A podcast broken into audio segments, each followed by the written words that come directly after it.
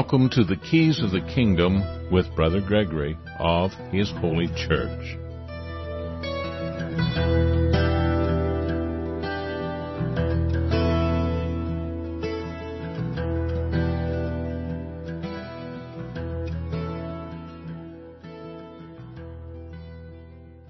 Well, welcome to Keys of the Kingdom. I'm Brother Gregory, and we're going to talk again about the Kingdom of God. And what is that Kingdom of God? I saw uh, somebody invited me to uh, another Facebook page, and uh, I think it was mostly preterists that were there. And uh, preterists are those who think that uh, all the prophecies have been fulfilled, or at least prophecies have been fulfilled, many of them that are referred to because you know some preterists don't think all of them have been fulfilled, but some of them were fulfilled at the you know in the first century, and some of them uh, have yet to be fulfilled, and uh, they're uh, and to some degree actually they are true because some prophecies were fulfilled in that very first century, but prophecy has a tendency to repeat itself because history has a tendency to repeat itself. So this is what causes a great deal of the confusion and everybody wants to know what's going to happen in the future. So everybody wants to study prophecy and revelations and and try to figure out what's going to happen so they get a little edge on uh, what's coming. And a lot of things are coming. And uh, I just got an email this morning from somebody who uh, uh, I won't even mention his name, but uh, you know he's got an end times uh, ministry, and he's trying to tell us all to prepare and and how we are to prepare, and he talks about relationships rather than religion, and uh, you know I don't know the guy. It's hard to tell what he really thinks. Uh, he clearly doesn't understand the meaning of the word religion but that's not surprising since most people think religion is what you think about God.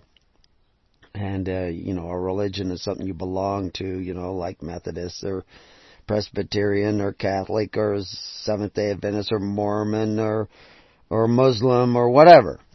Uh, and it's come to mean that, but of course in the Bible that's not what religion meant although you might have been a part of something that looked like an organization to be a part of a religion or to have religious beliefs. But religion was actually what you do. Religion is the pious performance of your duty to whatever God you believed in and to your fellow man. Because if you believed in Yahweh, you had to love your neighbor as yourself. You wanted to take the earth and dress it and keep it you did not want to have other gods before Yahweh. In other words, you wouldn't be signing covenants, contracts, and constitutions with men and make those men the ruling judge of what is good and what is evil in your life. You just simply wouldn't do that if you actually loved Yahweh. Yet, people today, you know, they want you to have a relationship with Yah, a relationship with Yahweh. Yet, you sign contracts every day. You make agreements every day. You are a part of systems every day that subject you to the will of men who decide what is good and evil. And they are your gods. And you say, well, they are not really my gods. I believe in the God, but, you know, I sure do love those benefits. so, and the reality is, is I understand because you have, the world has gone whoring after these strange gods these fleshy gods, these, you know, these theoses and apotheoses of the world and the fathers of the earth, and you are totally dependent upon them. You can't take care of your parents, you can't take care of yourselves, you can't take care of your children, you may have a disabled child, you can't take care of it without that government check coming in every month. And I understand that. But you have to realize your dependency upon that government check that uh, that takes care of your parents or your child or yourself is because you haven't been really seeking the kingdom of God and His righteousness. You've been seeking the ways of the world, or you've been seeking religion. You know the what people think about God in that sense, the modern definition of religion. You know, and you want to get everybody to think this way about God or think that way about God. And it makes you subject to the world because you're not actually seeking the kingdom of God. You're not actually seeking the real Yah or Yahweh or Yadavahe or Yeshua or Jesus. Whatever name you want to put on it doesn't really make any difference. Jesus, you know, there's a guy down the street named Jesus. We call him Jesus. That's just letters rolled up in a row. And I don't care if it's Hebrew letters or Greek letters. That's not his name. His name is who he is. The character of the man. What he came to do. If you, you don't come to serve, you don't come in the name of Yeshua or Jesus or Yahweh. Because that's real religion, is how you serve one another. How you dress and keep the earth. Uh, right now, there, there's a place called Azure Standard, uh, and it's up near Dufur, and they have 1,800 acres of organic farming, and they they have uh, millions and millions of dollars worth of uh, food going out all over the United States every every week. Um, to uh, of organic food and even non-organic food. They have lots of different products, and uh, they pay millions of dollars in in taxes and and payroll, and uh, they uh, are being forced to uh, herbicide, use herbicide on their 1,800 acres of organic farming uh, farmland. I've I've known these people for decades and decades. I knew their father when he was uh, first trying to go organic, and he said it was almost impossible. Uh, but he believed that he was poisoning his family with all the herbicides that they were using, poisoning himself, and he wanted to get away from that. And he is an expert in organic farming. And they go, they spend a lot of money trying to, uh, and time and energy trying to figure out you know, what the plants actually need and uh, how you uh, improve the quality and the uh, nature of the soil. And uh, and they're they're getting better and better at it. As a matter of fact, the university actually comes to them. But people in the county, they see some weeds in their field. They're not noxious weeds. They're just, you know, uh, natural weeds, and weeds have a purpose in the field. Weeds have a purpose in the garden.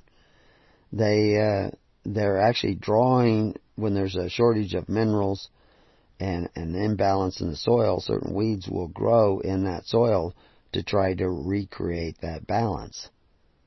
And uh, so weeds are, you know, telling you that there is something wrong in that field something wrong in that soil, something out of balance in that soil.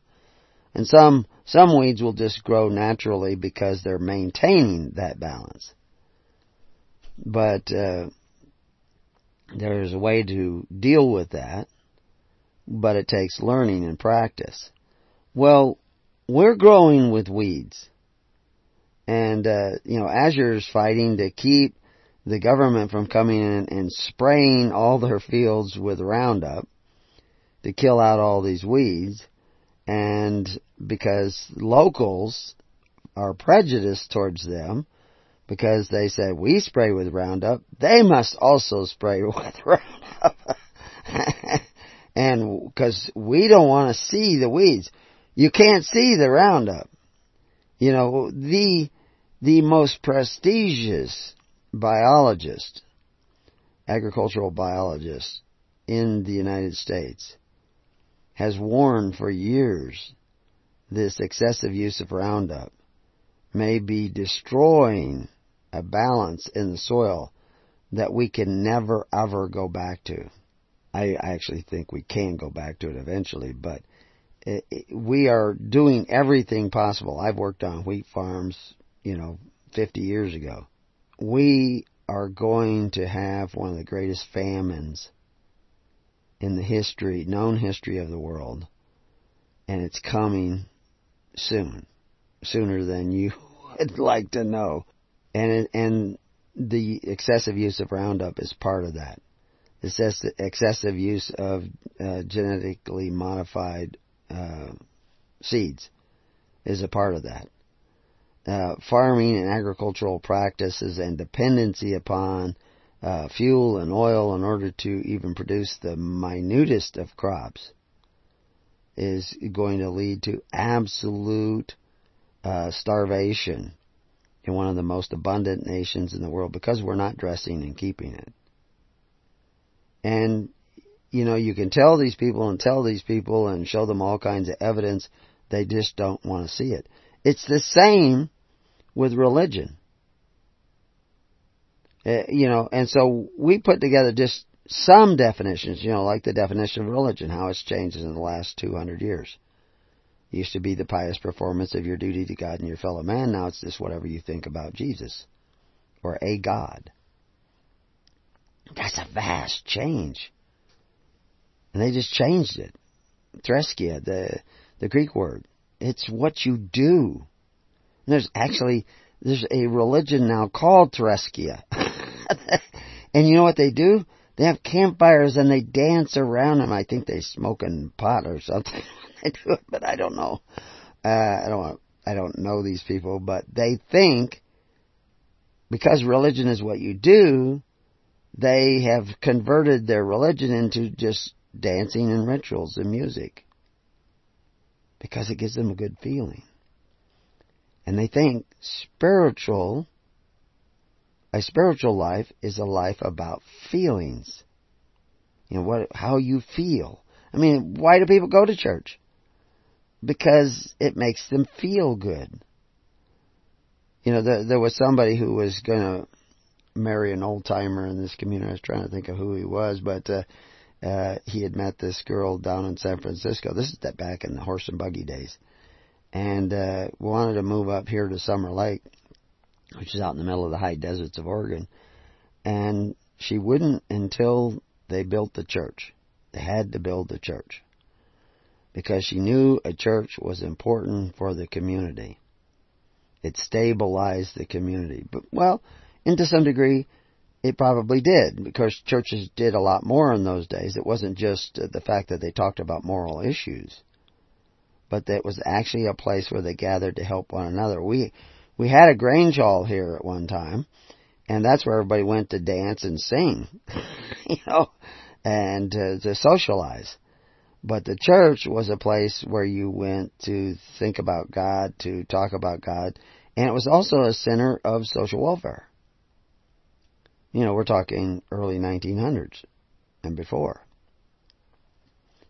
And so she knew it was important to have a church. Well, we had a church building here, and then uh, a lady bought it and shut it down because she wasn't getting her way. She just ended the church, and now nobody meets at that church. They they meet at a restaurant or they meet in homes, and that's the way it is in this community. But the reality is their social welfare is still with the state. They still go to the government that clearly exercises authority one over the other to get their social welfare. Everybody does that. And that idea is a weed in your search for the kingdom of God and His righteousness. Because the idea of taking away from your neighbor to provide you with welfare benefits Social Security. That that's a weed idea. That's contrary to what Christ said. He says you are not to be like the governments of, of the Gentiles who exercise authority one over the other. So how how can you operate a system of social welfare entirely by charity, entirely by free will offerings? Well, people don't know how to do that, and most people are not willing to do that. But the beautiful thing about that is you don't have to start doing that all at once. You can do it a little bit at a time. You can start turning around and going that way.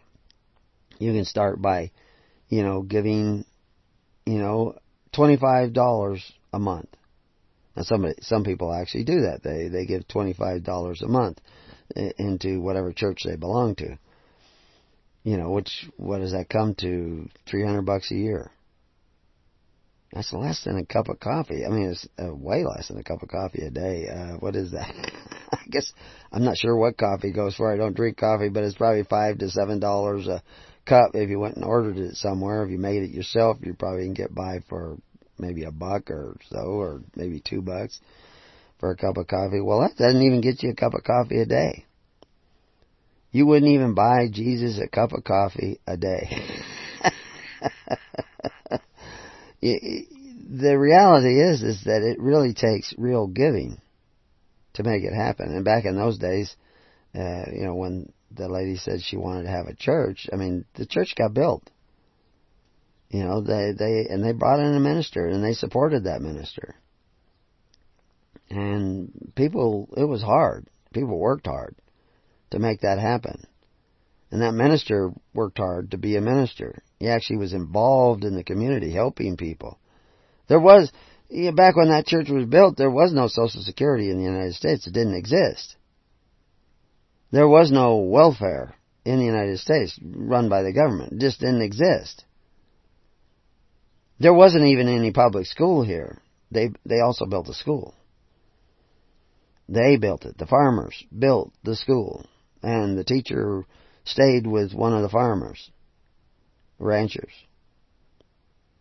And, you know, was not a heated, well, it was heated. There was, there was a big wood stove in the middle of it. And uh, that's how they heated it. It was single pane windows and no insulation in the walls. So it was a bit chilly in there in the middle of the winter, to say the least. They were probably huddled around the stove a lot, but they did it themselves. They took, and they were not rich.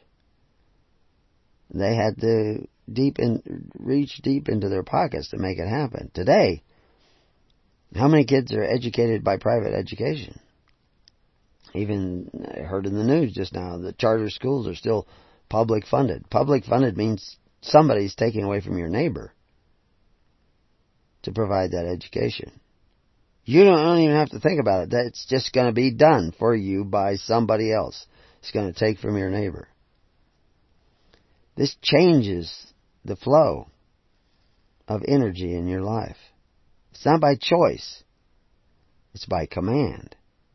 It's by the command of the gods which you have chosen for yourself. They're going to decide how much you're going to give and where that money is going to go.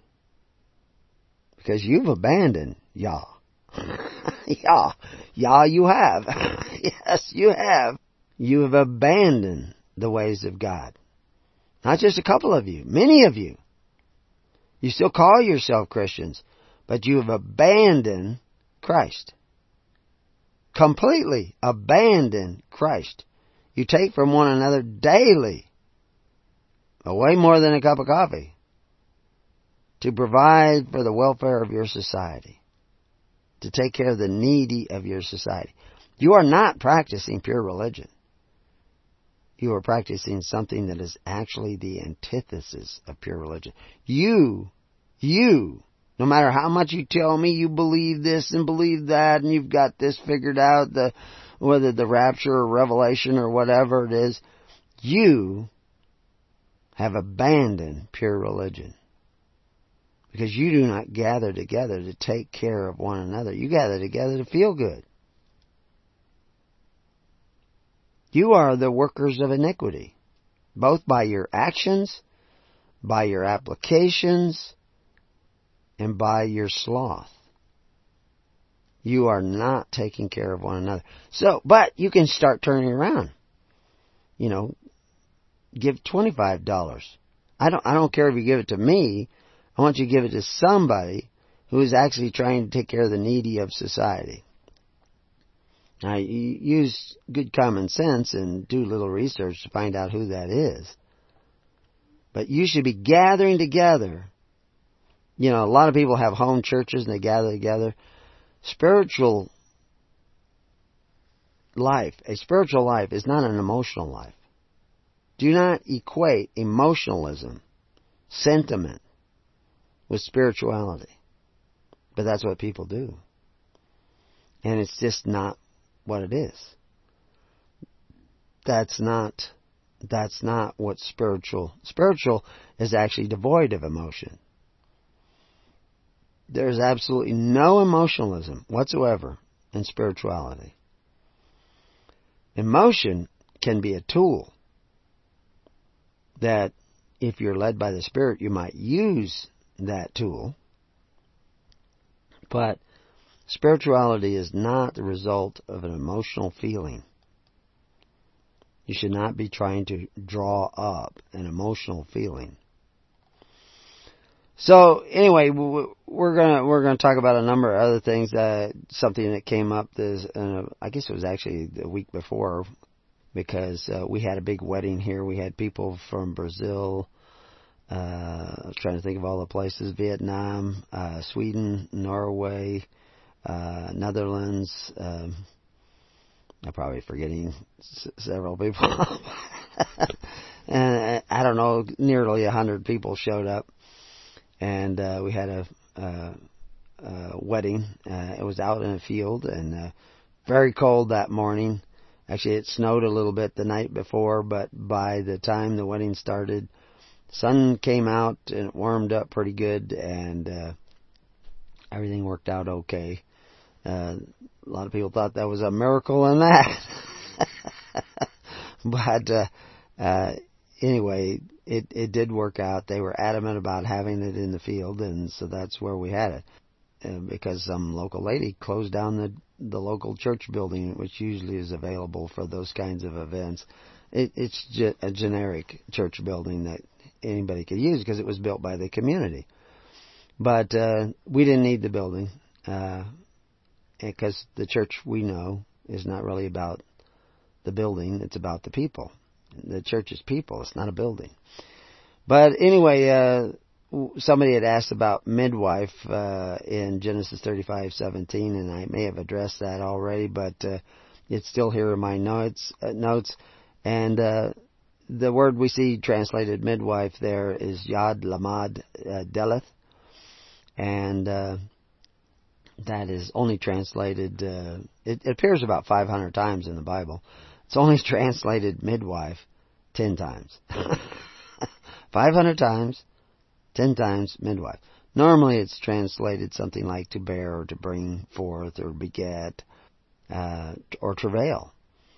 And that's the idea. And once you start understanding Hebrew words, you realize that they are very conceptual words they may have, you know, like the same word for honor is the same word for for liver, and uh, the same word for kidney is the same word for control. The same exact word. And so all these things in your physical body have are symbols of something that is more metaphoric and and abstract. And that's what we have to take a look at when if we're going to understand things like spiritual mechanics and the way of Christ is we have to understand the precepts and principles. And we'll do that when we come back.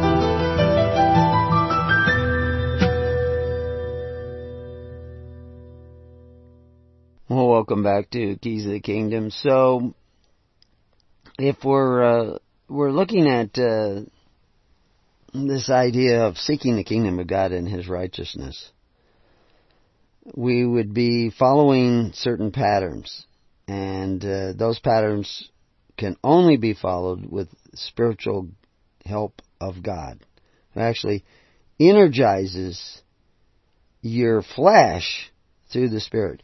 Your body is composed of millions and millions and millions and millions of little tiny cells. uh, the blood cells are fascinating because they actually move around, but all your cells are intercommunicating. And what goes on in your cells, in your digestive system, in the cells of your intestines, in the cells of your heart, in the cells of your liver, in the cells of your kidney, all of those things are affected by your spiritual reality, your spiritual, the spiritual presence in your body. When the spirit departeth, the body begins to rot almost immediately. It begins to decay. Some of it's still growing, but it's also decaying. Well, a lot of you are decaying right now, and you're not dead yet. You're already decaying inside. You're being poisoned inside. We talked about herbicides and insecticides being used on on uh, crops. You know, you can get rid of a lot of uh, insect pests by simply balancing the soil. Once you balance the soil properly to what that plant is going to need, the pests will be less likely to eat those plants. The fact that you have pests eating your plants is that the is usually a sign that the the plant is under stress. And that's why people get sick is their body is under stress. And that stress can be because they're eating poison foods. Uh, you know, they actually go out and they put, I was trying to remember the name of the uh, particular herbicide. Uh, I, I, I, it escapes me at the moment. But they actually take herbicide and they spray wheat crops with this herbicide. Not to kill the weeds, although it will kill weeds, but to kill the wheat. Because they want all the wheat dead at the same time so that when they come through with the big combine, they, all the seeds will be already dead, already drying out, and easy for that big combine to thrash and turn into just wheat seeds. It will clean out the weed seeds and you'll just have the wheat seeds. But if that wheat is some of it still green uh, and soft, the thrasher will beat up that that grain and crush it and and it will be more likely to spoil, etc. There are a lot of problems that come when the wheat is not completely dry. If they kill it all, it will be dry. Problem is the residues of those herbicides are getting into your food. And some of you are reacting. One of the plagues that we're suffering today in modern medicine is gastrointestinal problems. And a lot of people think it's the gluten in the wheat. And it may have some truth to that. But the reality is, in that gluten may be these pesticides in different forms and different chemical makeups. Plus the fact that the process of wheat drying requires microorganisms in the wheat to act upon that wheat to prepare it to go into this state of dormancy. That may be interfered with. This is one of the things this microbiologist is talking about when you, you put these herbicides in vast amounts on crops, it also affects microorganisms in the soil. The soil must be alive for the crops to live. If you, you can have all the minerals there that you need, but if the soil actually dies, the microorganisms in the soil, this will cause the plant not to live in that soil. It'll actually cause weeds to grow. It's kind of like people who drink uh, diet soda. Diet soda has no sugar, and sugar can be fattening.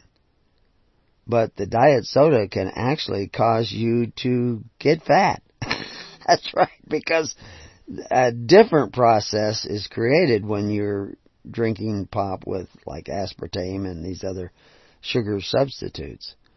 But with most people, it's all about what it tastes like that and and what they think and feel. I feel like I'm doing something to reduce my weight by drinking the diet soda, but drinking the diet soda may actually be causing you to get fat or overweight. But they don't understand these things. They don't want to know. They don't want to take the time to think about these things and ponder these things and look at the research they just want to do their own thing. I mean, they they don't want to be bothered with it. They they don't want to have to worry about their neighbor. They don't have to worry about, you know, providing the services of society. Let somebody else worry about that. The modern Christian is not following the way of Christ. Or they are following the way of Nimrod. Nimrod was a provider too, but he was also a predator. He exercised authority one over the other. Your daily practice of your civil religion is causing the energy in your body to flow according to a different harmony, a different melody. You are biting one another and you are have become devoured. You want to change that process, you have to repent, you have to think differently, you have to turn around and realize I have to provide for my neighbor, for the needs of my neighbor. Now you may not be able to go cold turkey, but you have to start gathering together for that purpose because that's righteous. To take care of one another with love. That's righteous. And that is the righteousness of God's kingdom. If you're taking care of one another through force, or being taken care of by the forced contributions of a government like Nimrod's, you're you're setting a spiritual pattern in you that is not Christ. You're, you're setting a spiritual pattern in you that's Nimrod, that's like Cain, like Caesar. And every cell in your body is hearing the frequency, the, the harmony of that faith in Nimrod. Not faith in Christ. You use the word Christ, but you take his name in vain because you're not walking in the ways of Christ. You, you gather in your little home church and you pat each other on the back and you hug each other and you talk about Jesus. But there's no kingdom there. Because you're not taking care of one another. You're taking care of one another in your little group. And you might even go out and you know, do a little charitable work on the side. You know, you can always find some street bum or somebody who needs help. But you're really thinking kingdom. You know, I, I talked about this how, uh, you know, the, the, the Paul, Barnabas, they were taking supplies and funds all across the known world, to, from country to country. How come the people in Jerusalem cared enough to send funds to Syria, or the people in Galatia cared enough to send funds to Corinth? Wasn't there needy in Galatia was one of the poorest of the poor. And yet there they are sending funds to Corinth. It was actually fairly well off, but their economies were faltering. Economies are faltering now. I mean, what is Puerto Rico just went bankrupt? Was $74 billion in debt. And, you know, the repercussions of that will be felt even in the United States. I mean, somebody pointed out that's one of the headquarters of the IRS. They're stationed there. so, and the nation they're in, well, the, the the island, is not. It's it's a protectorate of the United States. It can't even negotiate its own bankruptcy. But that's a that's another whole matter. I've talked about that before with others. The reality is there's all kinds of things going on behind the scenes in Russia and China, and there was just uh, some virus that went around and was closing hospitals. Just a just a, a internet virus was going around and closing facilities. Can you imagine what would happen if your government fell apart? If Nimrod's government today fell apart?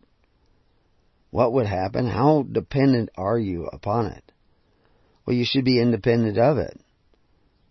You know, we we have electric lights in the uh, next room, and we have a kerosene lamp also in the next room, and we have candles in the drawer, And we have a electric stove on one side of the kitchen and we have a wood stove on the other side of the kitchen. so it's because power goes out here sometimes for days. And we, we're equipped to handle that.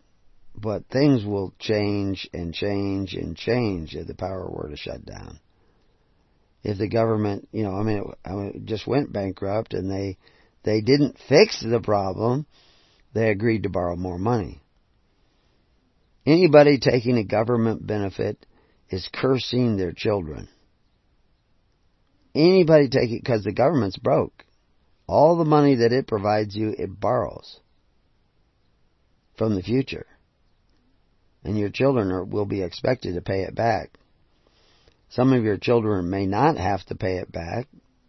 One of two reasons. One is they'll be dead and therefore will not have to pay it back. And two, because the entire system will collapse and fail. And exactly the process that that takes will be in several stages. But those stages may come faster than you can imagine. But that's not what we want you to worry about. We want you to worry about the fact that you're not actually walking, working, living according to the ways of Christ, according to the ordinances of Christ. The welfare state exists as a result of large amounts of people who do not come together to seek the kingdom of God and His righteousness. And they are not coming together to seek the kingdom of God and His righteousness because they're following false religions that talk all about Jesus, but simply do not do what Jesus says. They're empowering the governments of the world because they seek the benefits of the world. And of course, they may have to continue to seek those benefits until they completely turn around. Their churches are fake benefactors. They aren't really taking care of the needy of their society. There's a couple of churches that kind of do. But then we can talk about what they're missing. You should be, your entire social welfare should be the result of charitable practices, not covetous practices. Right now, they're covetous practices. You can change that if you actually gather together in real congregations, connected by an actual knowledge of one another. And what really connects you, people talk about relationships, really will connect you is the fact that you are actually coming in the name of Christ. Christ came and laid down his life, gave up his life. Now we just started a free church uh, report study group. And we have the, the first study took place on May 9th, as we said it was. And there were quite a few people there. There were I kept hearing people coming on, ding, ding, ding, ding. And we only got about a 45 minute recording out of it because we had some glitches because we kind of had some problems with the system. Uh, we will be doing it again next Tuesday, which is the 16th, and we will be, and I've already posted the recording on the first page. And if you go to the network at Preparing You or at hisholychurch.org and join the network. They'll inform you of all the details. But really what you want to do is join a congregation and start giving because that's where the relationship is going to make a real difference. You know, there are several words in the Bible that are translated ordinance, and we we may get into that before we're done here today.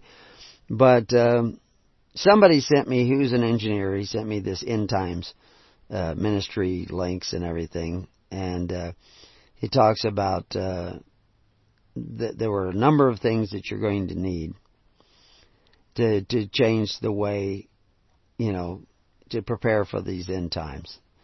And he he's, he lists off a number of them, and he talks about relationship requires deep worship and hearing. And he says relationship requires this deep worship.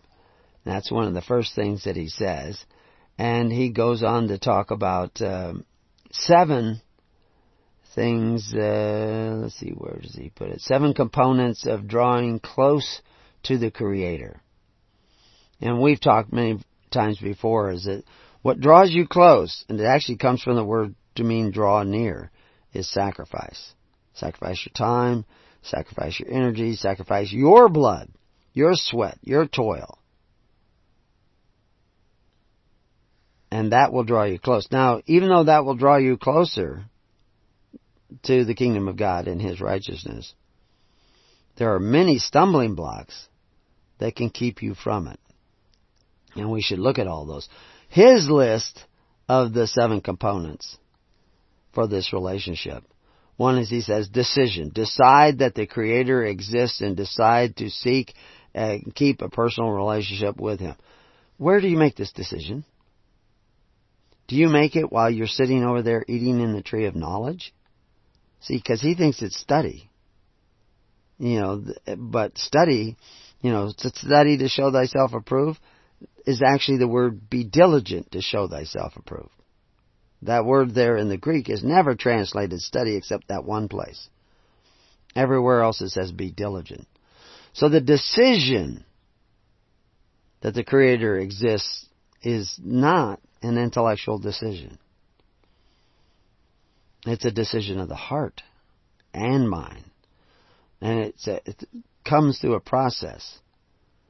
You have to be diligent in, in deciding, in accepting the idea that there is a creator, something greater than yourself, and decide to seek that deep personal relationship. You actually have to be diligent. That's, that's the decision.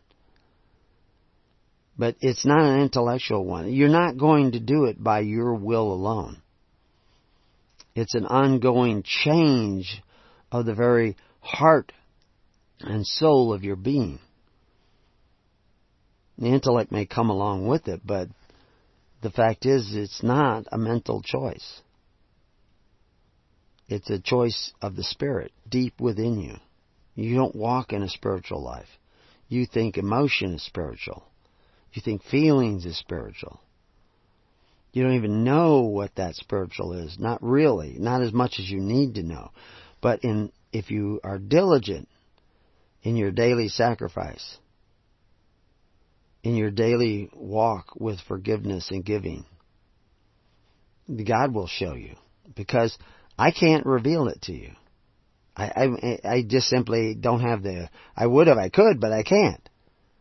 It can be revealed deep in that spiritual existence, which again is not emotional.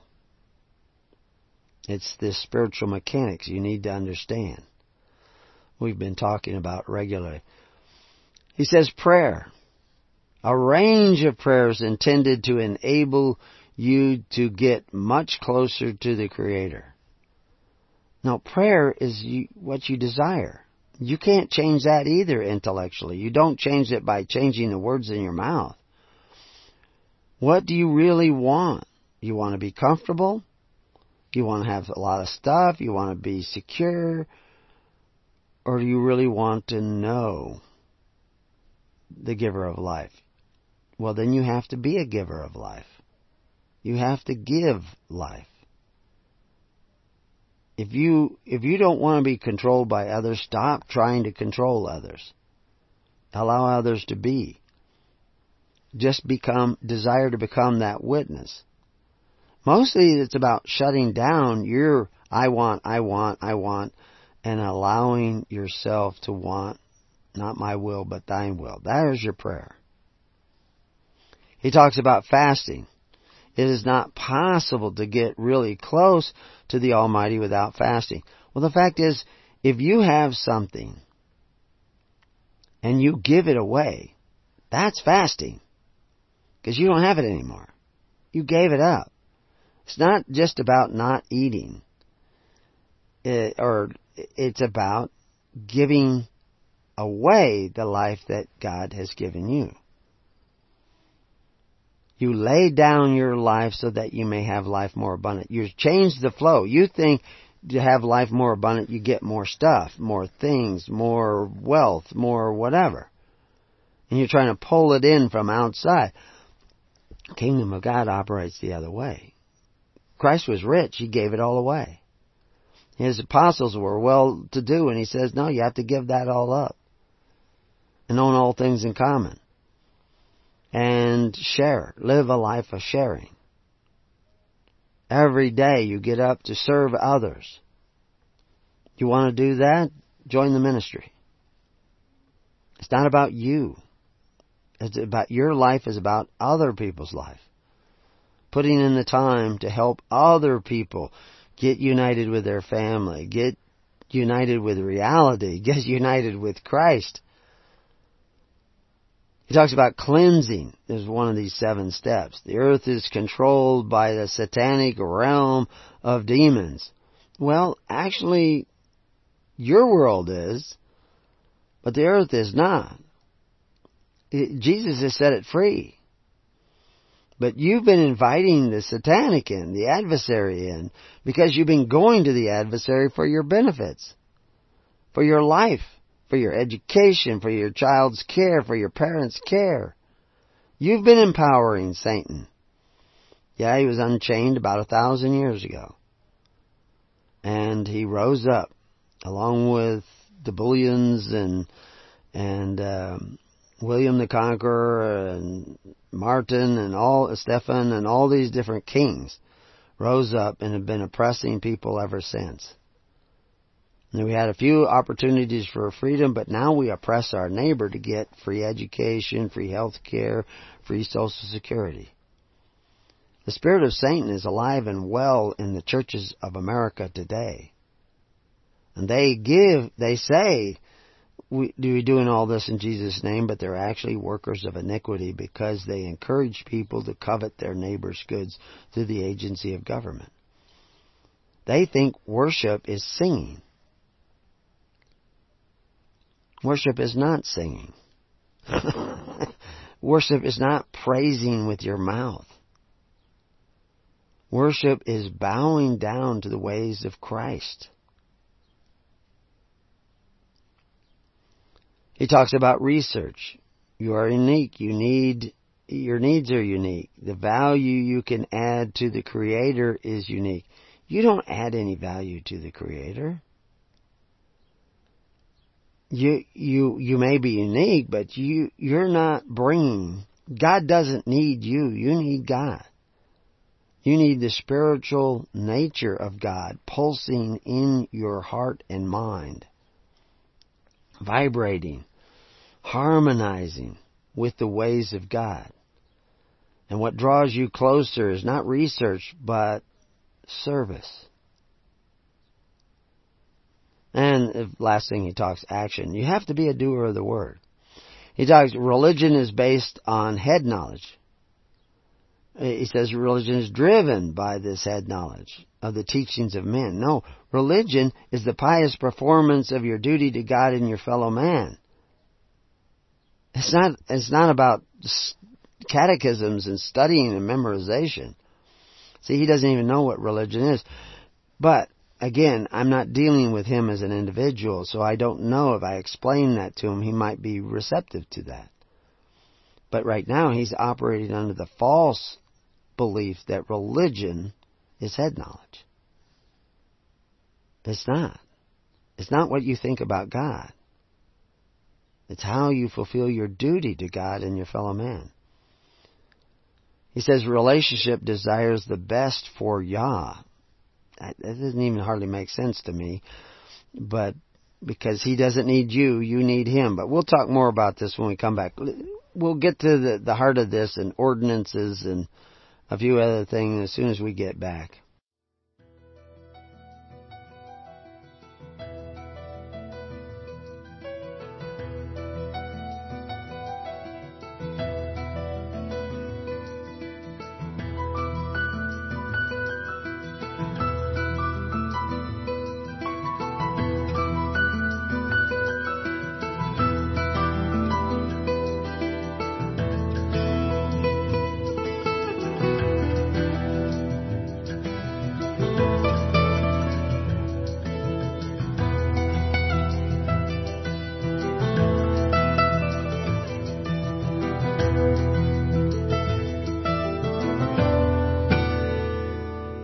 You have been listening to The Keys of the Kingdom with Brother Gregory of His Holy Church.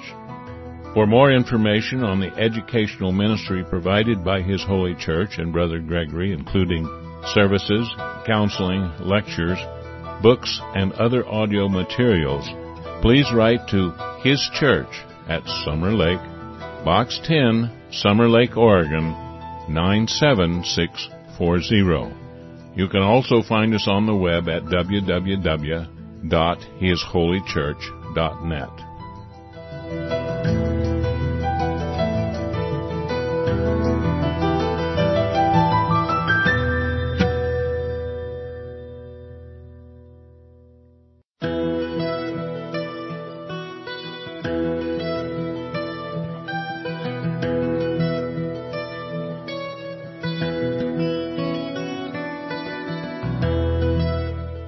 Welcome to the Keys of the Kingdom with Brother Gregory of His Holy Church.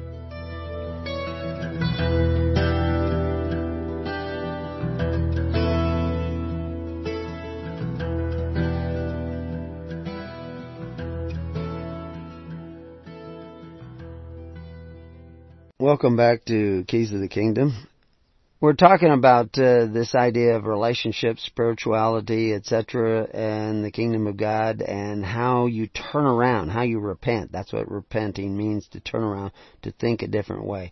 So, how do you turn around and think that different way? And then this engineer uh, talking about end times and end times ministry starts talking about religion is based on head knowledge, but religion is not. Religion Pure religion is how you take care of the needy of your society, and it's only pure if you do it unspotted by the constitutional orders and systems of governments of the world. In other words, you do not use the methods of Nimrod in any way, shape, or form to take care of the needy of your society, of your community. What's the difference between a society and a community? Well, we talk about that, and that's a big, long uh, in-depth thing, but basically communities have a common communion. They share the bread. Your communion is through food stamps, welfare, aid to uh, dependents, uh, Social Security. That's your communion. That's how you take care of one another. That's your religion. The little wafer they stick on your tongue, that's just to you know, you put on your religious face, you know, your, you know, your pious face. That's just hypocrisy. That little wafer, that doesn't mean anything. That's just crumb. But it makes you feel good, so you do it. Your communion is at the hands of Nimrod and other Nimrods of the world. Because you go to the men who exercise authority and pray to them for your benefits. That's your relationship. That's not a relationship with God. Now, you can go to some religious group based on modern religious terminology, and they will conjure up a feeling that you're righteous. But that's self-righteousness. And those are the ones who will be told, get ye from me, ye workers of iniquity. So religion is not based on knowledge. Modern term religion is based on knowledge because it's become what you think about God, but it used to be the performance of your duty to your fellow man, which Jesus told you what that was. Feed my sheep. Take care of my sheep. You know, if you have two coats and your neighbor has none, share. Do the same in meats. Do the same in bread. Rightly divide the bread from house to house like the early church. You don't do that now. And that's why you're far from the kingdom of God. You want to turn around and head back towards the kingdom of God and His righteousness. You have to gather together, not just in a local congregation, but in a network of congregations, each one caring about other congregations they don't even know as much as themselves, casting your bread upon the water. If you cast $25 a month, expect $25 a month back when you have a need. If you give a $100 a month, well, that's pretty good. I could almost buy a cup of coffee every day. But thanks you know, to God, I don't drink coffee, so I will use the money for something else. And I don't care if you donate to me or the some other church. But you have to figure that out. I want you to follow the Spirit within your heart. And start do actually really seeking the kingdom of God as if your very soul depended upon it. Because guess what? It does. He, he talks about relationship desires the best for Yah, and I thought that was stupid. Um, sorry, but I think that's stupid. The best for Yah? God doesn't need anything from you. You need God. He doesn't need you. You need His Spirit dwelling in you. But you gotta make room for His Spirit. And one of the ways to make room for His Spirit is gather for the purpose of sacrifice. Not for fellowship. For sacrifice. Fellowship with Christ is to come together to sacrifice. I mean, really sacrifice. I mean, the guy who wanted to be the, a minister of the church and wanted to do more, he said, I give half of everything I have today I give it away. Half of everything I produce, I give away. Every day. Half. And Jesus said, well, no, you have to give all if you want to be one of our ministers. Whoa. Now, I don't know about that. Jesus did. If you're coming in the name of Jesus, that's what you have to do. Religion is based on pride in knowledge. His definition of religion today but that's not pure religion. Relationship understands that few know Yah. Well, I agree that few, oh no, he says relationships understand that few know Yah. Well, I agree, but I don't know that he does. I don't see anything in here that would lead me to believe that he does. He says here religion is based on what people think and believe. Well, the modern definition, yes, but he he goes on and later talks about scripture well, in Scripture, religion is based on what you do for your fellow man. It's based on sacrifice. So, but this is, this is, I'm looking at this because you have been a victim of the same things that he's a victim of. They're a victim of this idea that seeking the righteousness is really just self-righteousness. Imagining that I know, that I understand already, that I have this emotional feeling that I love God, I love Jesus. It makes me feel so good.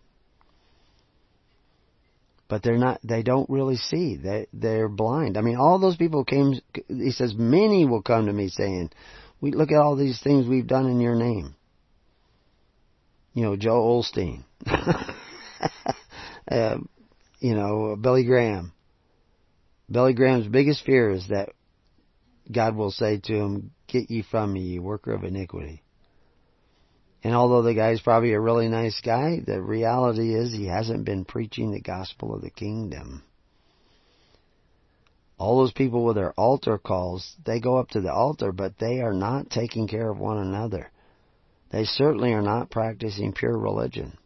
They are not taking care of all the needy of their society through faith, hope, and charity. And that's what pure religion is. They are still heavily dependent upon the Nimrods of the world who exercise authority one over the other. You know, this word ordinance I've mentioned earlier, defined today uh, in the dictionary, a piece of legislation enacted by municipal authorities. But when, when the Bible was written, there was a different definition of the word we see appearing as ordinance. The first place we see the term uh, in the New Testament is in Luke 1 6. And they were both righteous before God, walking in all the commandments and ordinances of the Lord, blameless. Do you? Or do you covet your neighbor's goods through men who exercise authority? The word in that particular verse of Luke 1 6 is uh, ioma, which uh, is translated ordinance three times. But four times it's translated righteousness. It is also translated judgment twice, and even translated justification once in Romans 5:16 where the word judgment had already appeared uh, from the Greek word krima. So you have the this this word translated judgment twice, but there's actually another word krima that means judgment that is used in the Bible, and they didn't use that. So the the idea of being able to change or translate these words uh, so many different ways allows you to set about creating your own doctrine. So the next time we see the word ordinance in the Bible, it is translated from a different Greek word, diatage, which actually means disposition or arrangement. So that's that's completely di- it's a completely almost completely different word and and uh, certainly means something different. But when you read the Bible, you're just reading ordinance, like it's the same kind of ordinance that you saw earlier in Luke 1 6. In Romans 13 2, we see, Whoever therefore resisteth the power, resisteth the ordinance of God. And they that uh, resist shall receive to themselves damnation. So, but that's the diatage, the disposition, the arrangement of God. The arrangement of God is that you live by faith, hope, and charity. You're resisting the ordinances of God when you resist the right to choose, because the word there, power, is the word for right to choose because there's seven different words that could be translated into power and authority. But you don't know these things because now you don't need to have a perfect translation of the Bible to figure out what is true because it isn't by flesh and blood that the mysteries of the kingdom of God are revealed. It's by revelation. Should you be living by forcing your neighbor to contribute to your welfare or should you be living by faith, hope, and charity? which is love. Should you be living by the perfect law of liberty? Because you're not doing it now. You don't gather. There are so many people who agree with so many things I say, but they do not gather in congregations. They do not give daily. They don't buy Jesus a cup of coffee a day. What, you know, at Starbucks. If you bought Jesus a cup of coffee a day at Starbucks, that'd be five bucks a day. What is that? Five times thirty? is $150 a month. Would you buy Jesus a cup of coffee a day? Is that what you're giving daily? To Christ, to His kingdom, to your search for His kingdom? Do you care? Are you searching for the kingdom just for yourself or are you searching for other people? So what is the arrangement that God has? If there's a need, you fill it. How do you know if there's a need? I don't see any need. I'm sitting here in my living room on my couch, and I don't see no need, so I don't see any reason to give. You know there's need. You're just avoiding it. You're not gathering together in a congregation where a minister is checking on the people in his congregation on a regular basis and wanting to know, do you have a need? Is the need legitimate? Is the need the result of things beyond your control? Could you could you, you know, you don't have a job. You're not making enough money. You're not getting by to pay your bills. Why don't you have a job? Well, I only want to do things that make me happy. I'm sorry. If it only makes you happy if somebody else sacrifices, but you don't sacrifice, you don't get anything. You don't work, you don't eat. I don't have a job because I got fired because I was taking drugs. Well then, maybe you need to stop taking drugs. I mean, why do you take drugs? I know a guy who chews tobacco. His father was an alcoholic. He's not an alcoholic, but he chews tobacco. And I, he told me once he only chews tobacco to help him cope with the stress of his job. He had a lot of stress in his job. Uh, and I said, well, no. You don't chew tobacco to help with the stress, deal with stress. You chew tobacco so that you don't have to deal with stress. it's that simple. You take drugs because you're not happy already. Why aren't you happy already? Because you're not really seeking the kingdom of God and His righteousness as much as you should. You, that's the thing is, people seek it a little bit, but they need to seek it more. You know, they, they want to do what's right, but they don't want to do what's righteous. Righteous is doing everything right. And of course, you're not going to do everything right to start with. You have to work in that direction. There's another word, uh, you know, so uh, here, here, look again in 1 Corinthians 11:2. We see, "Now I praise you, brethren, that you remember me in all things and keep the ordinances as I delivered them to you." So, what word is that? Well, that's that paradosis. This word paradosis is normally translated tradition. A dozen times it's translated tradition is from the word uh, paradidomi, which means to give into the hands of another, and commonly translated deliver or betray. That's what, what it's from. That's the word it's from. You know, when he says it by your traditions, he was talking about Corban. Remember when Jesus talked about Corban? And your, the, that tradition, that ordinance? The word paradosis is probably the closest to our modern use of the word ordinance of all the words that we see appearing in, at least in the New Testament.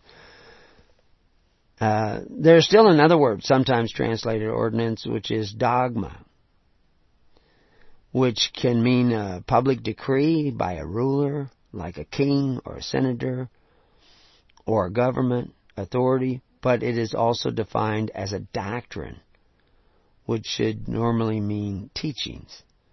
When Jesus is telling you to do certain things, that's his doctrine, that's his dogma, that is, that is the decree of Jesus, King Jesus. There is another king, one Jesus. That's why they did contrary to the decrees of Caesar. They weren't disobeying Caesar, they were obeying their king. The early Christianity, they claimed there was another king. This was the kingdom of God. This was Israel. The church was Israel. People don't like to hear that. But he took the kingdom away from the Pharisees who said they had no king but Caesar and wanted the benefits of Caesar, which is, that's why you get the benefits because he's your king. And he took the kingdom from them by the words of their own mouth and he says, I appoint unto you a kingdom the apostles, who happened to be all Jews at the time. That's, that's Israel. I mean, where do these guys go? They go right to the temple and they work daily in the temple. Jews. Appointed by the king of Israel, working daily in the temple. And they talk about the Jews being scattered, and you know, in this uh, uh, time that would come with the fall of of uh, the temple, and the Jews of Israel were scattered, but it wasn't the Jews who were following Caesar; it was the Jews that were following the King, Israel. the church was Israel. That's that is Israel. That's the because that's where God prevailed is with those Jews who followed Jesus. People will say, oh, the kingdom was postponed because the Jews didn't accept Jesus. All the apostles were Jews. They all accepted Jesus. Those thousands at Pentecost, they accepted Jesus. It's like you're not even paying attention to accept these ideas that the the kingdom wasn't established. He says it was established. He says, I appoint it to you. They say there is another king. You just don't understand how the kingdom works. The kingdom works by the perfect law of liberty, by faith, hope, and charity. There is no compulsory taxes, but there is a tithe. And it's not just animal products or byproducts.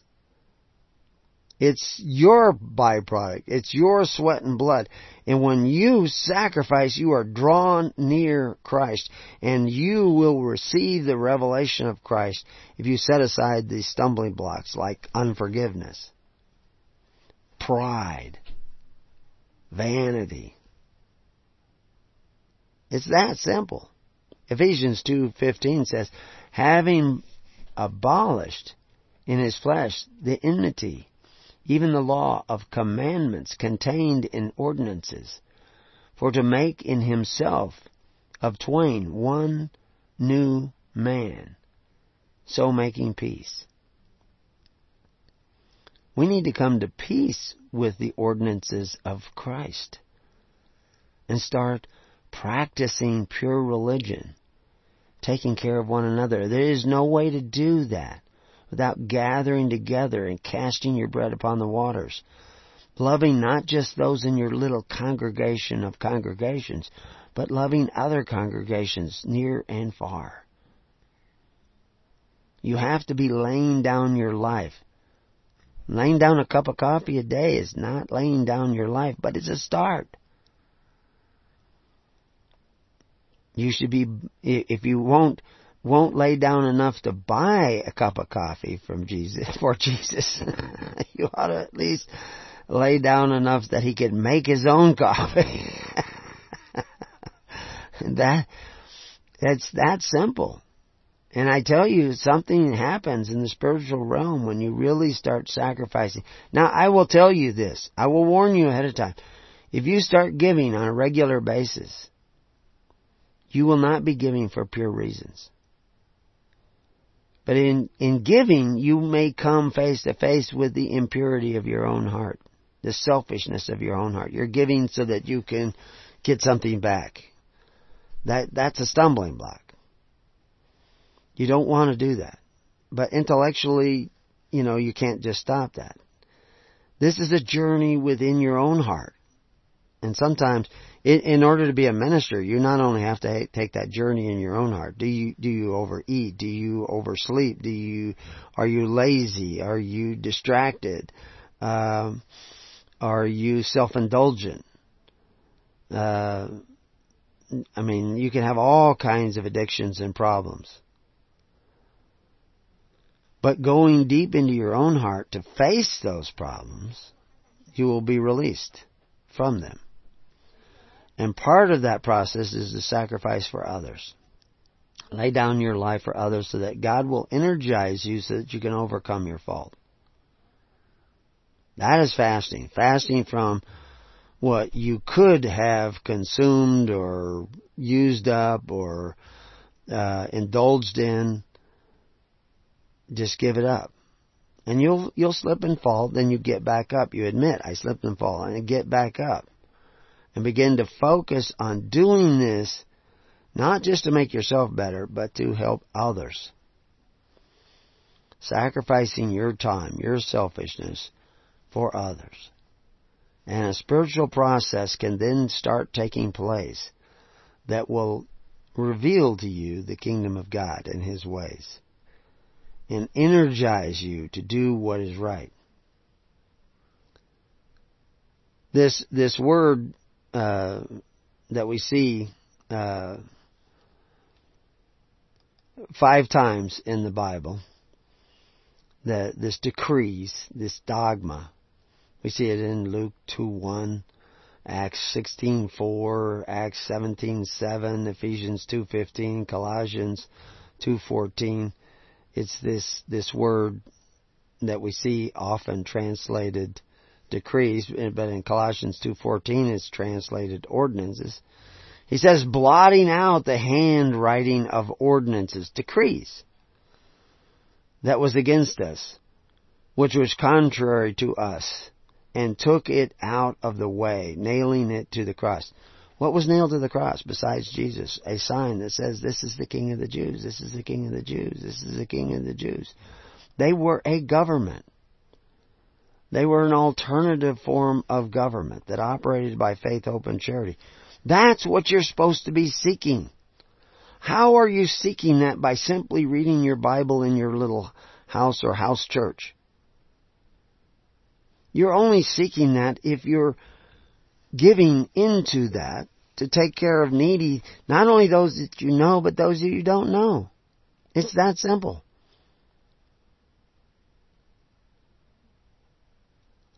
This is why we see in Colossians 2:14 that Jesus blotted out the handwriting, the handwritten ordinances for the true Christians who followed Christ in their hearts and in their minds. When Paul's talking about us and we, he's talking about people who are doing that. He's not talking about people who are just gathering together to feel good and generating a feeling of feeling good.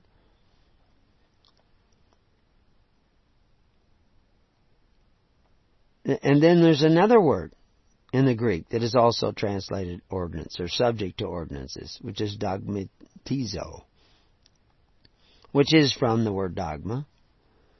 And we see it in Colossians 2.20. Wherefore it be ye dead with Christ from the rudiments of the world that word rudiments is also translated elements. We have an article up, you can read it. What are the elements of the world? What are the elements of Christ?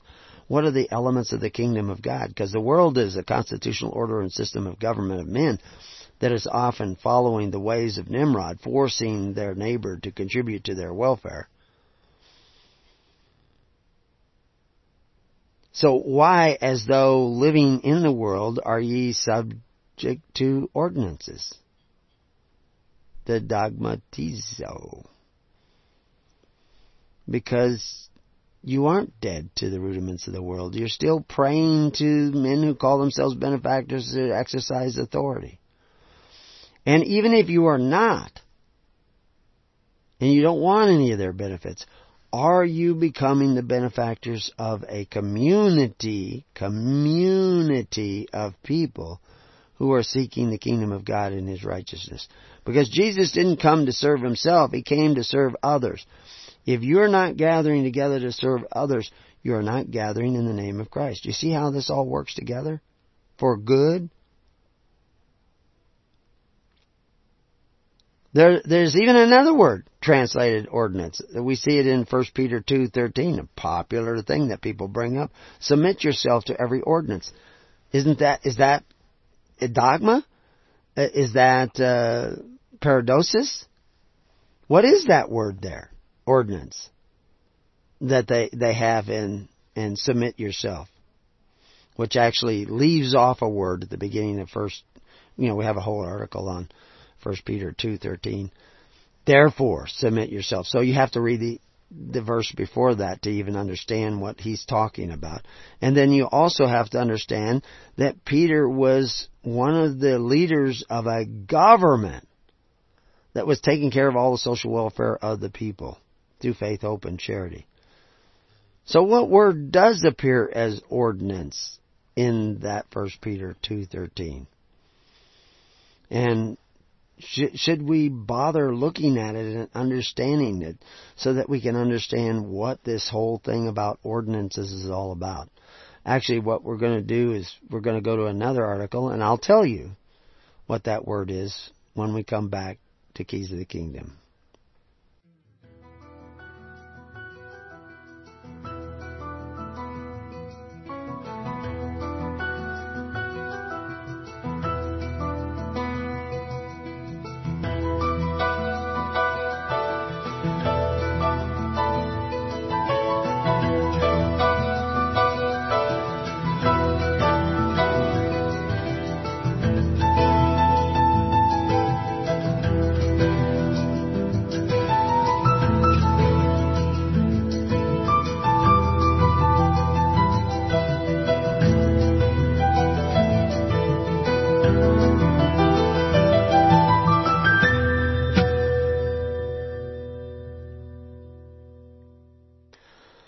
Welcome back. Uh, the the word that we were this final word that I was going to talk to you about. We're just dealing with the New Testament ordinances, the places where it appears. It is is the word uh, uh, which uh, appears in twelve verses as as creature instead instead of ordinance. and uh, six times it appears as creation. So what the heck? What what does that word mean? That uh, that it can appear as ordinance, but also as creature. And we see it in Mark 16:15 as an example. And he said unto them, Go ye into all the world and preach the gospel to every creature. Well, creature is something, you know, like it's also translated creation. It's something that is created. Corporations are creatures. Governments are creatures. They're created by men. And they're the creation of men. So, he's going out, they're go, supposed to go out and all the constitutional orders and systems of government and say, you know, you guys should be doing this by charity. You should not be doing this by force. Now you understand what the Christian conflict was.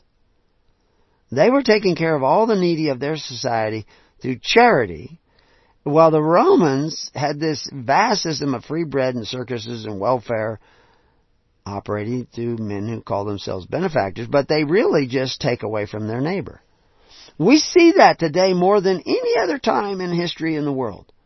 Socialists everywhere, everybody say you got to take care of the needy, you know, and they condemn, violently condemn people who say you should do this by charity.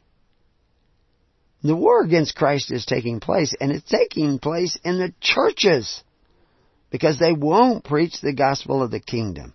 That the kingdom of God is at hand. That was appointed to the apostles who were taking care of the needy and rightly dividing the bread from house to house right in the temple, taking care of the needy of their society, even forming these external organizations, these auxiliaries. We talked about that in the Free Church Report study. Uh, that was one of the questions that came up about what is a church auxiliary and I won't go into all of it, but if you were actually doing what the early church would be doing, you would be doing more to prepare for the end times or calamities that are coming than buying gold and silver, which was just mentioned in a commercial break. so, uh, I'm not against that. You can go certainly do that. But you should be seeking the kingdom of God and His righteousness. You should be investing in the ways of the kingdom. Because as you lay down your life, as you sacrifice daily, you are drawn nearer to God and you will become closer to the revelation of God that you will need to know, should I go? Should I leave? Should I pack the canoe? Should I take the gun? Should I, whatever. You don't know because you're not being guided by the Spirit. You're being guided by emotionalism and by intellectualism. And that is not a good guide. You need to repent, turn around, and do something completely different. So I have another article that we put up and I was going to talk about, and I, I guess we have a little bit of time we can talk about it, and it's, uh, Should We Give? And of course, that's what we've been talking about. Should we give? But if we should give, how should we give? How much should we give? How often should we give? What does it mean to lay down your life so that you can pick up your life more abundant? What does it mean to cast your bread upon the waters? So, in hope that will come back to you after many days. Because there is no entitlements in the kingdom of God. We get requests for help all the time from people who get uh, access to us through the internet or broadcast or whatever. And if you want help from us and you know about us, and some of these people have known about us from years, uh, they they've heard about us, they've read about us. Some of us have met. I've met with them. Are they a part of a congregation? Are they contributing in that congregation on a regular basis according to their needs and or ability or whatever. Because if they're not, they're not with us. They're not a part of us. That doesn't mean we can't help them. We may still decide to help them. As a matter of fact, that's part of the program, to even help people who are not in your congregations. But if they've known about us for 10 years, or 5 years, or 2 years, or one year and have not sought to become a part of a free assembly or a congregation or a core group, then why, why would we want to contribute to somebody of, of such a slothful nature, such a selfish nature? Oh, but they had their little home church, or they got together at this little Bible study, and, and okay, go there. Go to them and ask. See, this is one of the things you don't understand. The ministers are not there to dictate to you what to think and what to believe. They will tell you what they believe. And they will read the scriptures with you, and they will examine the scriptures with you. That they have no problem in doing that. Well, I, I wouldn't say they have no problem in doing it. Some of them are still a little confused about it, but but that's okay. You work that out amongst yourselves with fear and trembling. But that minister is there to connect you to other congregations. Because if you only love those in your congregation, you got no grace. That's what Jesus says. What grace have you? If you only love those who love you, who come together in your little, little group, your little congregation, your little assembly. It's not kingdom unless you're loving somebody in Corinth as much as you love those in Galatia or as much as you love those in Jerusalem, wherever you're at.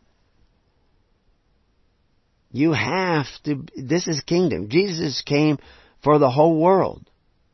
He did not come to sacrifice his life just for the apostles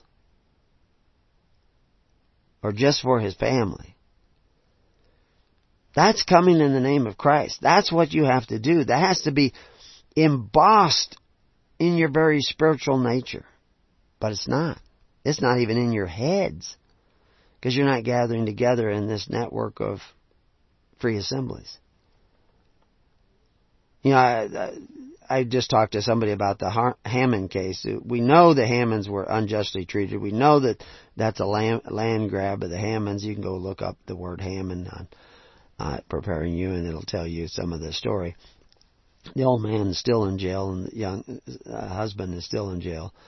Uh, and they didn't do anything. They actually saved property. They protected property. They did the right thing.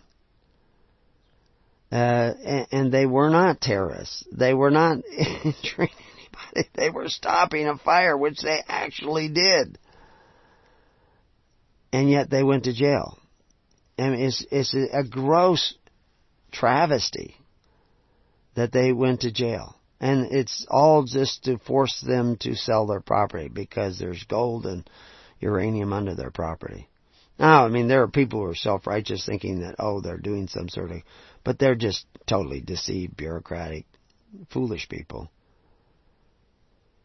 But, you know, the, but I see the people who are putting petitions up on the White House petition site there's been several of them for, to get the Hammonds released. And they get, you know, a few thousand people on this petition and a few thousand, but they're different groups.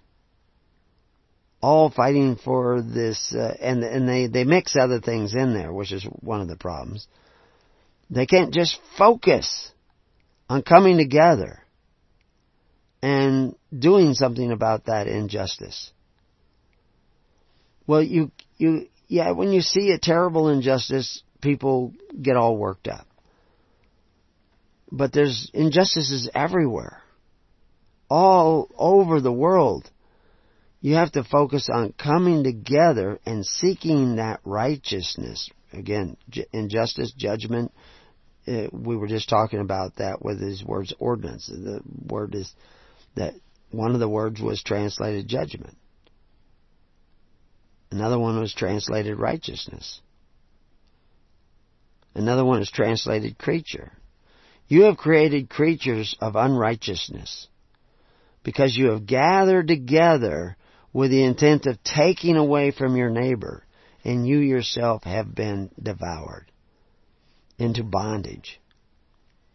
Now, you want to change that bondage to freedom and to liberty under God? You have to gather together and willingly sacrifice for the good of others, for the benefit of others, coming together. If you had a network of charity, not only would you have covered that network of charity that would be there when the systems of the world collapse, you would also have thousands of people who would sign the petition if you were thrown into jail unjustly. Thousands, tens of thousands of people who would all make a phone call and say, let our minister go. Let our friend go. Because what you are doing to him is injustice. You would be shining a light on injustice left and right and right and left and everywhere you go. And a table of righteousness would be set for you.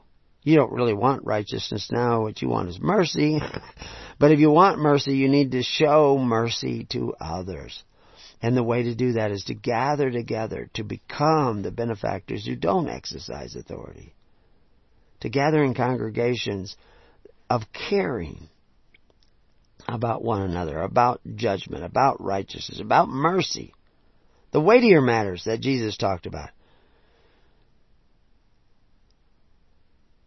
Uh, these people who get a hold of us, even when they let us know they need help, their first request is for aid or assistance rather than an expression of a desire to join a congregation to aid others. It's all about them. To gather in the name of Christ is to gather for His purposes. And His purpose was to serve others. Of course, we know that there are always the sacrifice of the red heifer. Like I said, do you know what the sacrifice of the red heifer was? It was foreign aid. So we will help those who are not in our congregation. Because many of the people that are in our congregations are independent, they don't really need help every day. It doesn't mean that you cannot start giving. Oh, nobody needs help, we won't give anything. No. Evangelize. You should give every day. Your heart beats every day, whether you're running or not. Your heart beats while you sleep. So shouldn't your giving be every day? In every way? To those near and far? To the red heifer? To, you know, again, red heifer, that's foreign aid. That's aid outside the camp.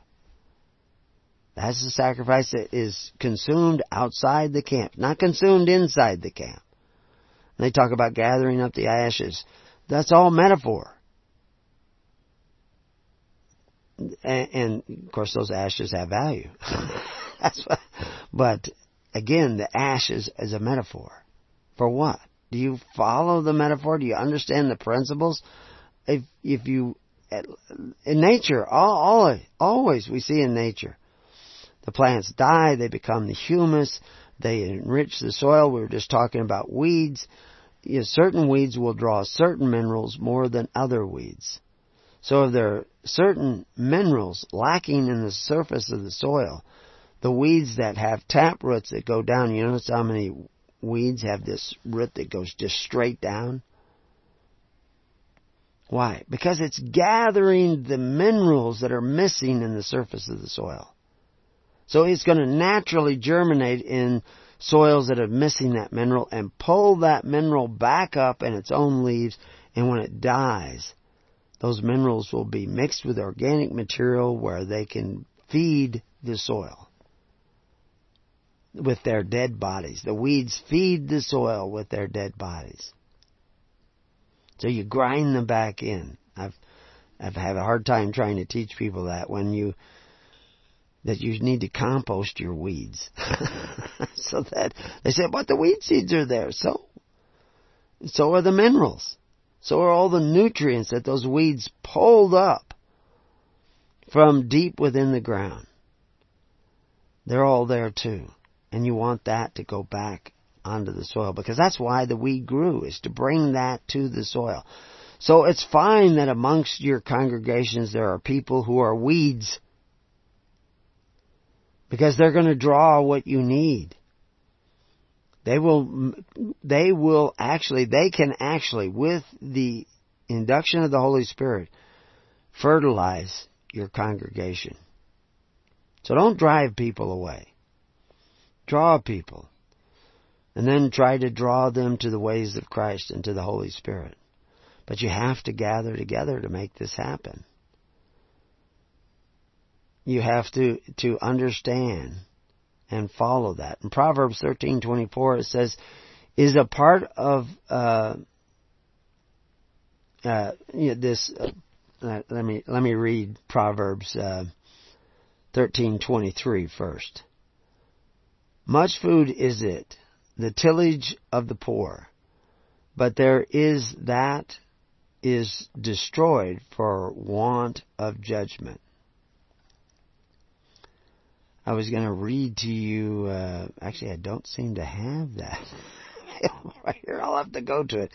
Anyway, in Proverbs thirteen twenty four, let's just just let's just take a uh, look at, at that. It says, "He that spareth his rod hateth his son, but he that loveth him chasteneth uh, chasteneth him uh, betimes, many times."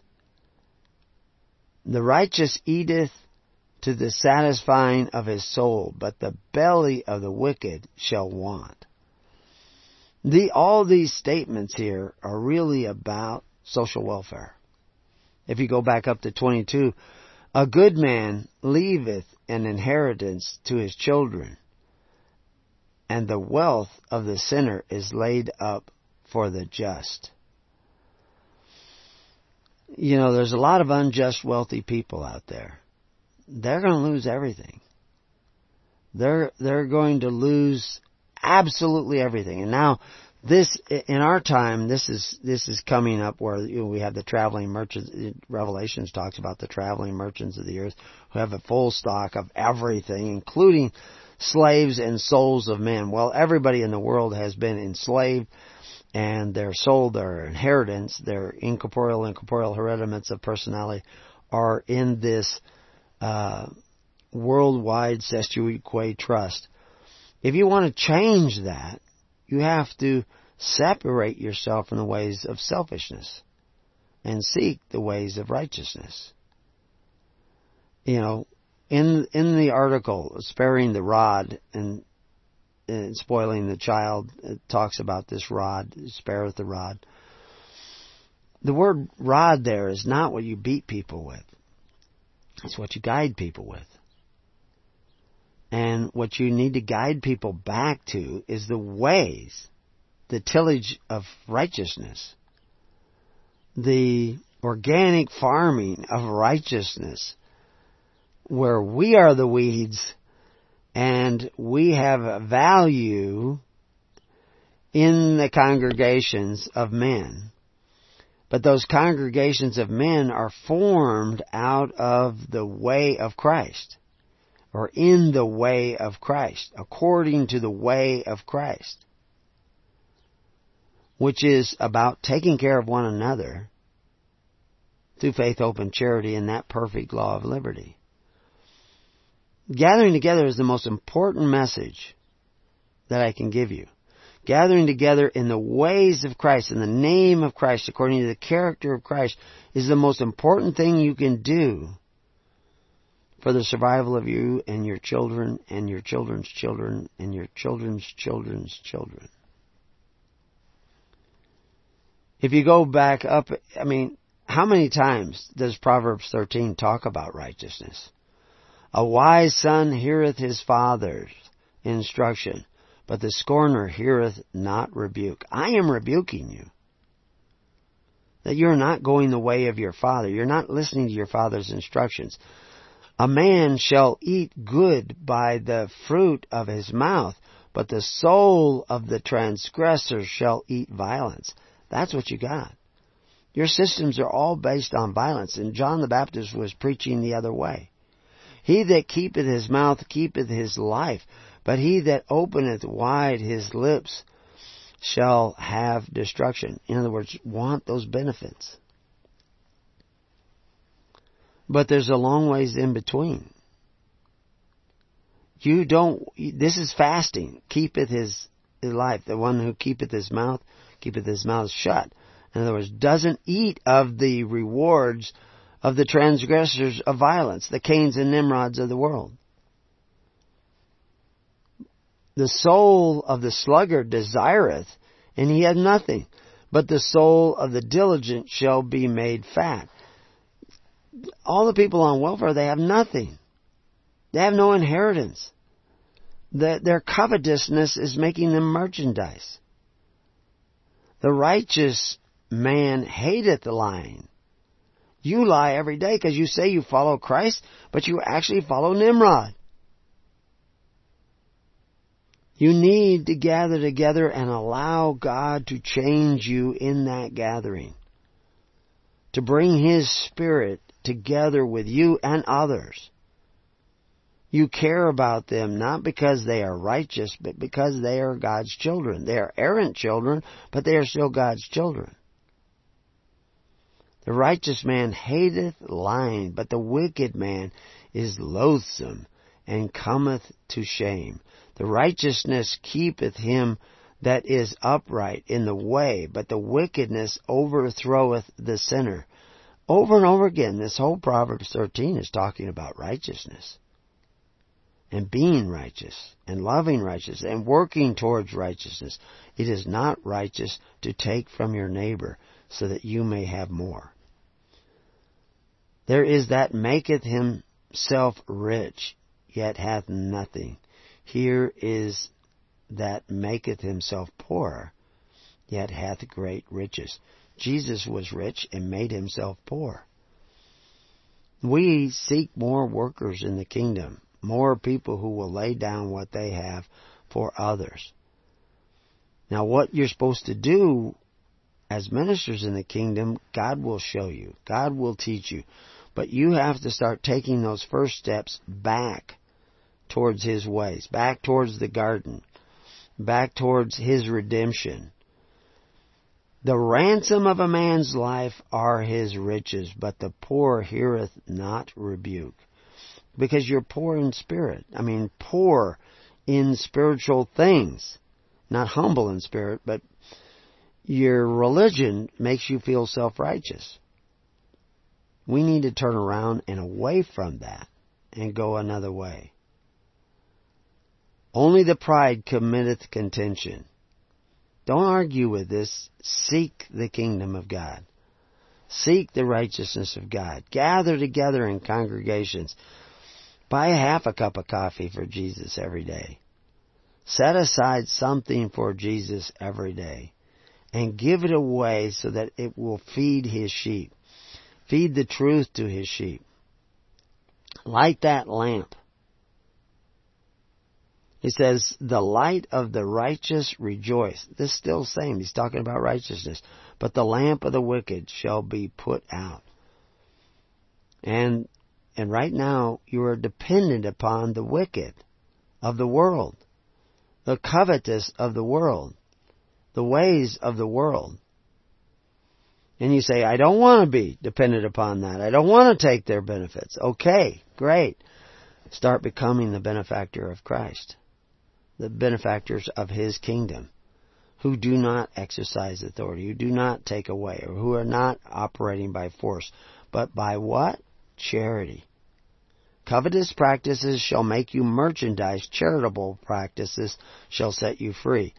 Christ sets you free, but you don't know Christ unless you walk in His ways. The more you walk in His ways, the more you will know Christ. This is the hope of his salvation. But you must seek it. Until then, peace on your house, and may God be with you. God bless.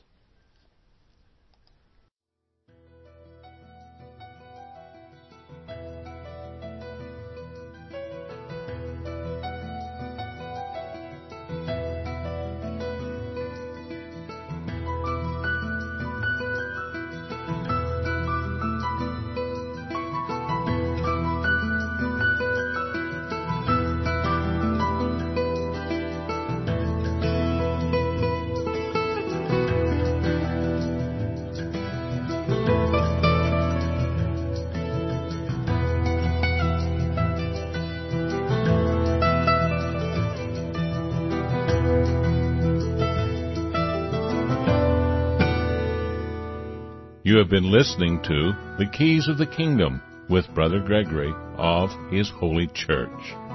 For more information on the educational ministry provided by His Holy Church and Brother Gregory, including services, counseling, lectures, books, and other audio materials, please write to His Church at Summer Lake, Box 10, Summer Lake, Oregon 97640. You can also find us on the web at www.hisholychurch.net.